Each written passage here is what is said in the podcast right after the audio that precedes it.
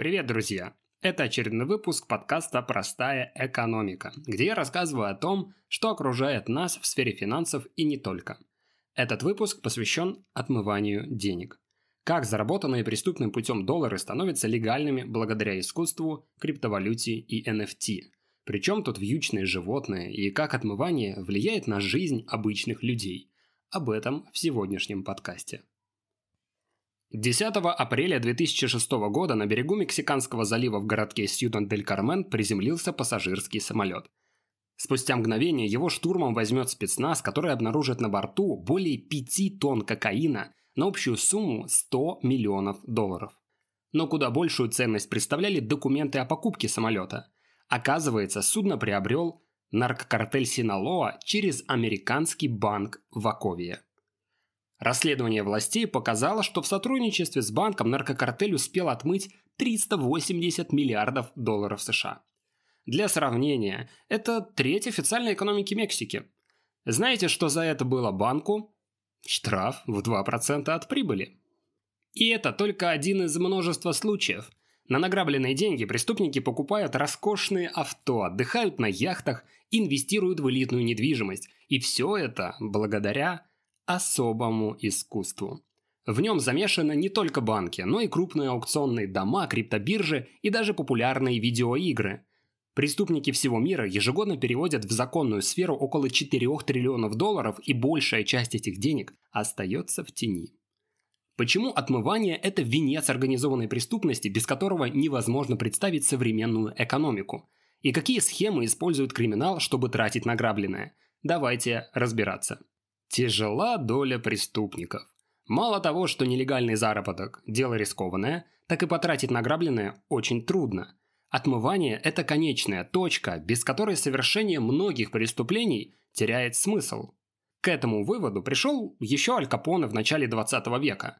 Зарабатывая баснословные суммы на незаконной продаже алкоголя, лидер мафии не мог совершать крупные покупки, за ним очень пристально следила полиция. Тогда он приобрел пару десятков прачечных, где было невозможно посчитать реальное количество клиентов, а значит, рисовались любые доходы. Деньги отмывались в прямом и переносном смысле, и знаете что? Этот способ ни разу не устарел. Любая схема отмывания состоит из трех стадий. Сначала криминальные деньги должны как-то попасть в легальную сферу. Эта стадия самая опасная, потому что на ней выявить преступника легче всего. Поэтому здесь используются денежные мулы. Люди с низким достатком, которые за вознаграждение переводят преступные деньги на счета в иностранные банки. Откуда берутся мулы? Через форумы и сайты знакомств вербуются люди, которым срочно нужны деньги. Главное, чтобы у мула была чистая банковская история. Подставные компании переводят на счета мулов грязные деньги, которые потом отправляются в нужный банк. Надо ли говорить, что такая работа низкооплачиваема и крайне рискована? Штрафы измеряются десятками тысяч долларов, а перспектива провести несколько лет за решеткой вполне реальна.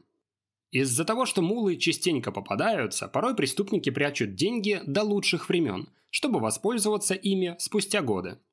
На второй стадии история денег максимально запутывается. Они постоянно перетекают из одного состояния в другое с единственной целью – спрятать истинный источник их появления.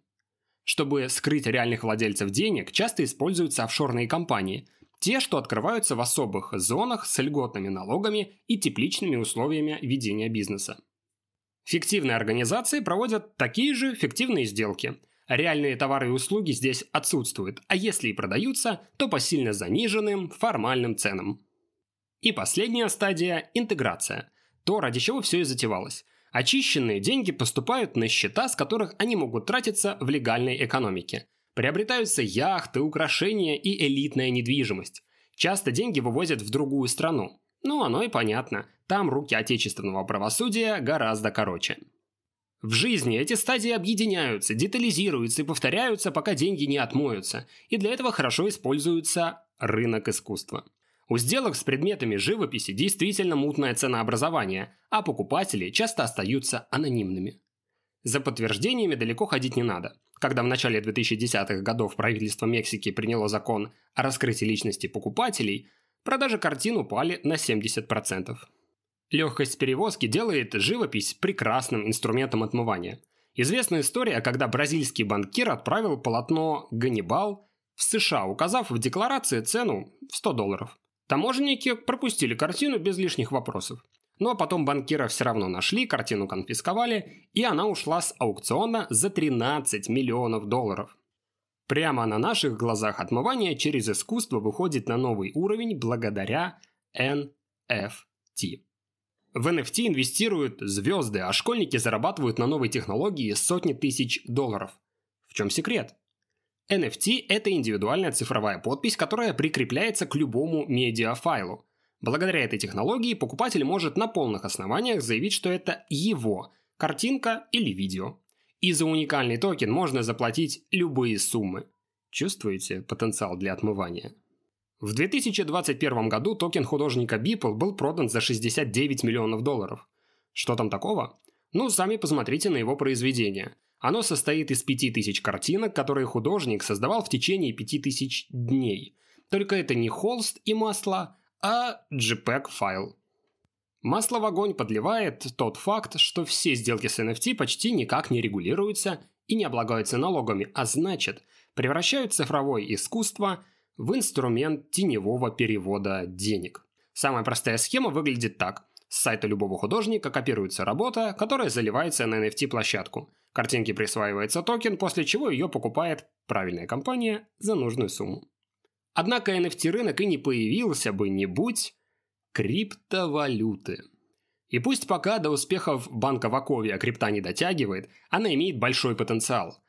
Этим августом через один из кросс-чейн мостов технологию, которая позволяет обмениваться монетами между разными блокчейнами, преступники отмыли более полумиллиарда долларов. И найти концы практически невозможно, потому что в отличие от фиатного банковского сектора, криптовалюта находится в глубокой тени. Ну, грустная картина получается. Выходит, что все пущено на самотек, и у преступников развязаны руки. Ну, на самом деле, конечно, нет. Чтобы бороться с отмыванием денег, банки и другие финансовые институты вводят принципы KYC – «Знай своего клиента». И ни в одном банке вы сегодня не откроете счет без паспорта. Да что там счет, вы даже валюту не обменяете. А при выводе криптовалюты на любой крупной бирже вам придется подтвердить свою личность через фото с документом.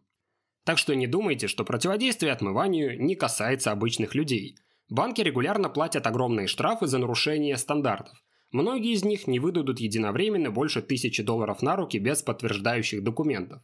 А в России все наличные сделки на сумму от миллиона рублей подлежат обязательному контролю со стороны Росфинмониторинга. Часто ограничения АМЛ сильно осложняют жизнь не преступникам, а обычным людям. Финансовые учреждения перестраховываются и требуют постоянного подтверждения источников ваших доходов. А это, как известно экономистам, транзакционные издержки. Так что даже если вы не олигарх, имейте привычку складывать все свои финансовые документы, от справок о доходах до договоров продажи автомобиля, в отдельную папочку. Поверьте, она вам точно пригодится. Спасибо вам за просмотр и отдельный респект подписчикам на Бусте за то, что поддерживаете мое творчество. Если у вас остались вопросы, пишите их в комментарии, я постараюсь на все ответить. Увидимся в новом видео.